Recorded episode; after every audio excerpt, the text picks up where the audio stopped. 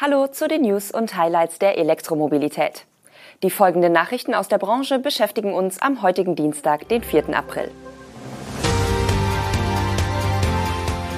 Tesla meldet Sprung bei Auslieferungen. Stellantis baut E-Transporter in Portugal. Neuer E-Golf kommt nicht vor 2028. Aus Eneco eMobility wird Lichtblick eMobility und Aprilscherze der elektrischen Art.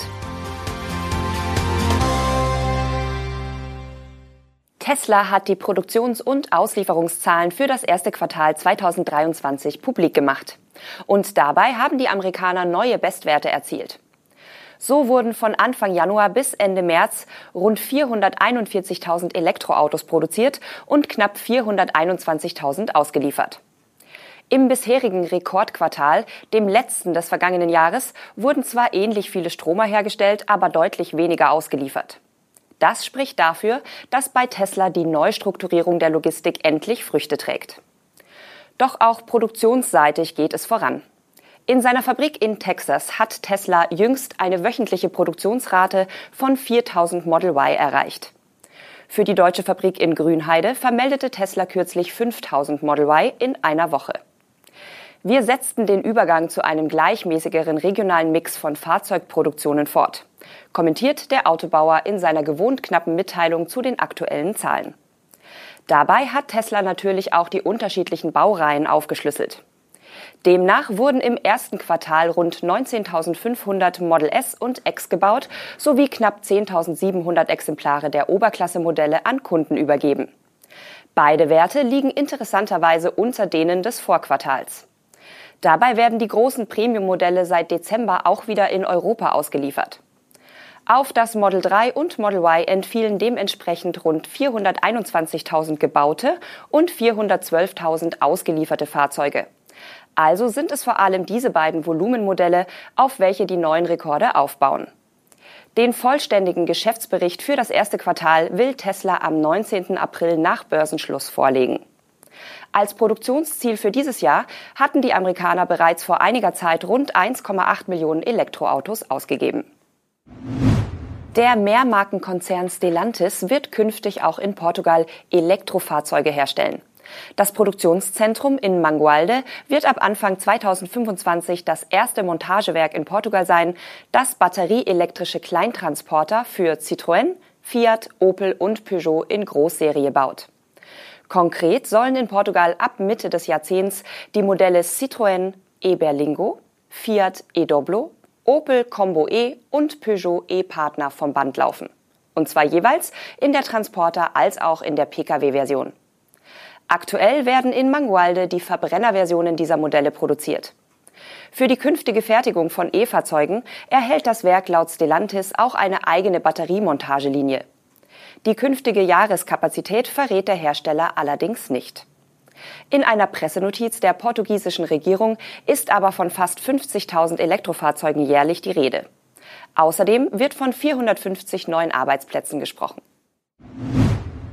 Volkswagen hat weitere Einblicke in seine Modellplanung für die kommenden Jahre gegeben.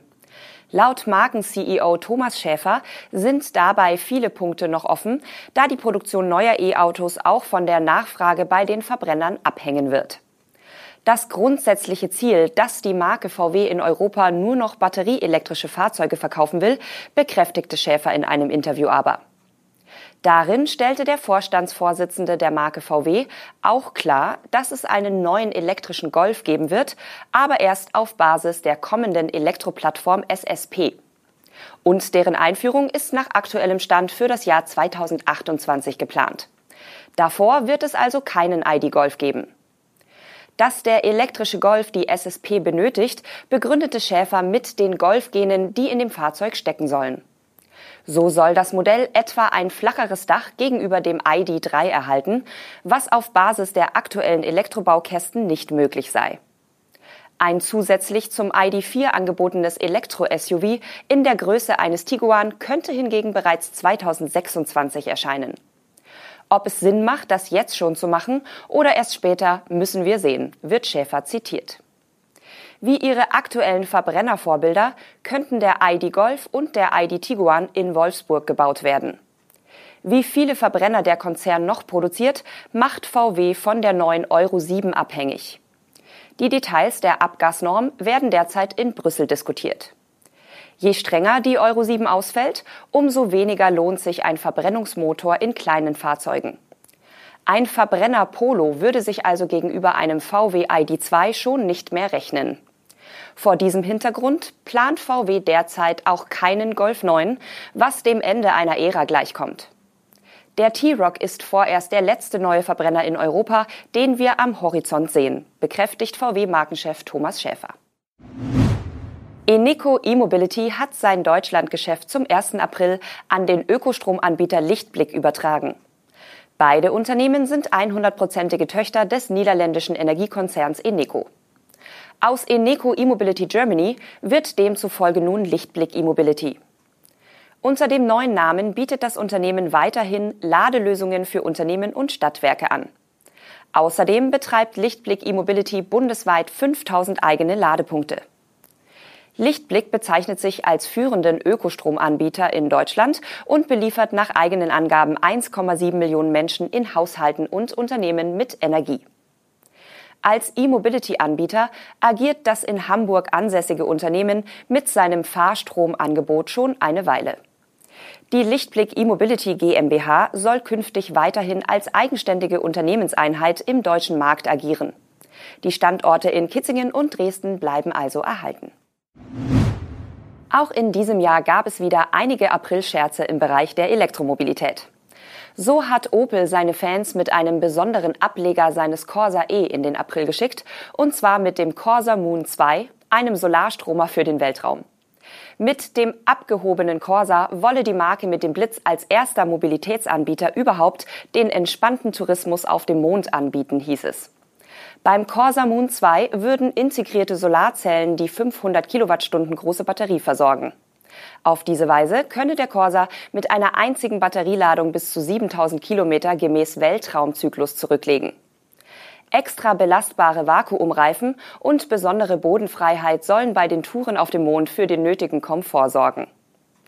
Auch andere E-Mobility-Anbieter haben sich zum 1. April witzige Scherze einfallen lassen. So stellte ChargeX am Wochenende einen Bluetooth-Ladeadapter zum kabellosen Laden mit 3,7 kW vor. Der Adapter könne einfach über das Infotainment-System des Fahrzeugs gekoppelt werden, wie man es auch vom Smartphone kennt. Der niederländische Schnellladeanbieter Fastnet machte indes den neuen Fastnet Bike Boost bekannt, der via Pedalkraft das Laden mit bis zu 750 kW ermöglicht. Und bei Free Now Deutschland konnten am 1. April über die App nun auch elektrische Aufsitzrasenmäher angemietet werden. Sie sehen, die Branche war kreativ. Leider war die Lebenszeit der Produktinnovationen nur von kurzer Dauer. Das waren die News und Highlights der Elektromobilität am Dienstag. Das nächste E-Mobility-Update erscheint am morgigen Mittwoch. Abonnieren Sie bis dahin gerne den Kanal oder auch die Podcast-Version.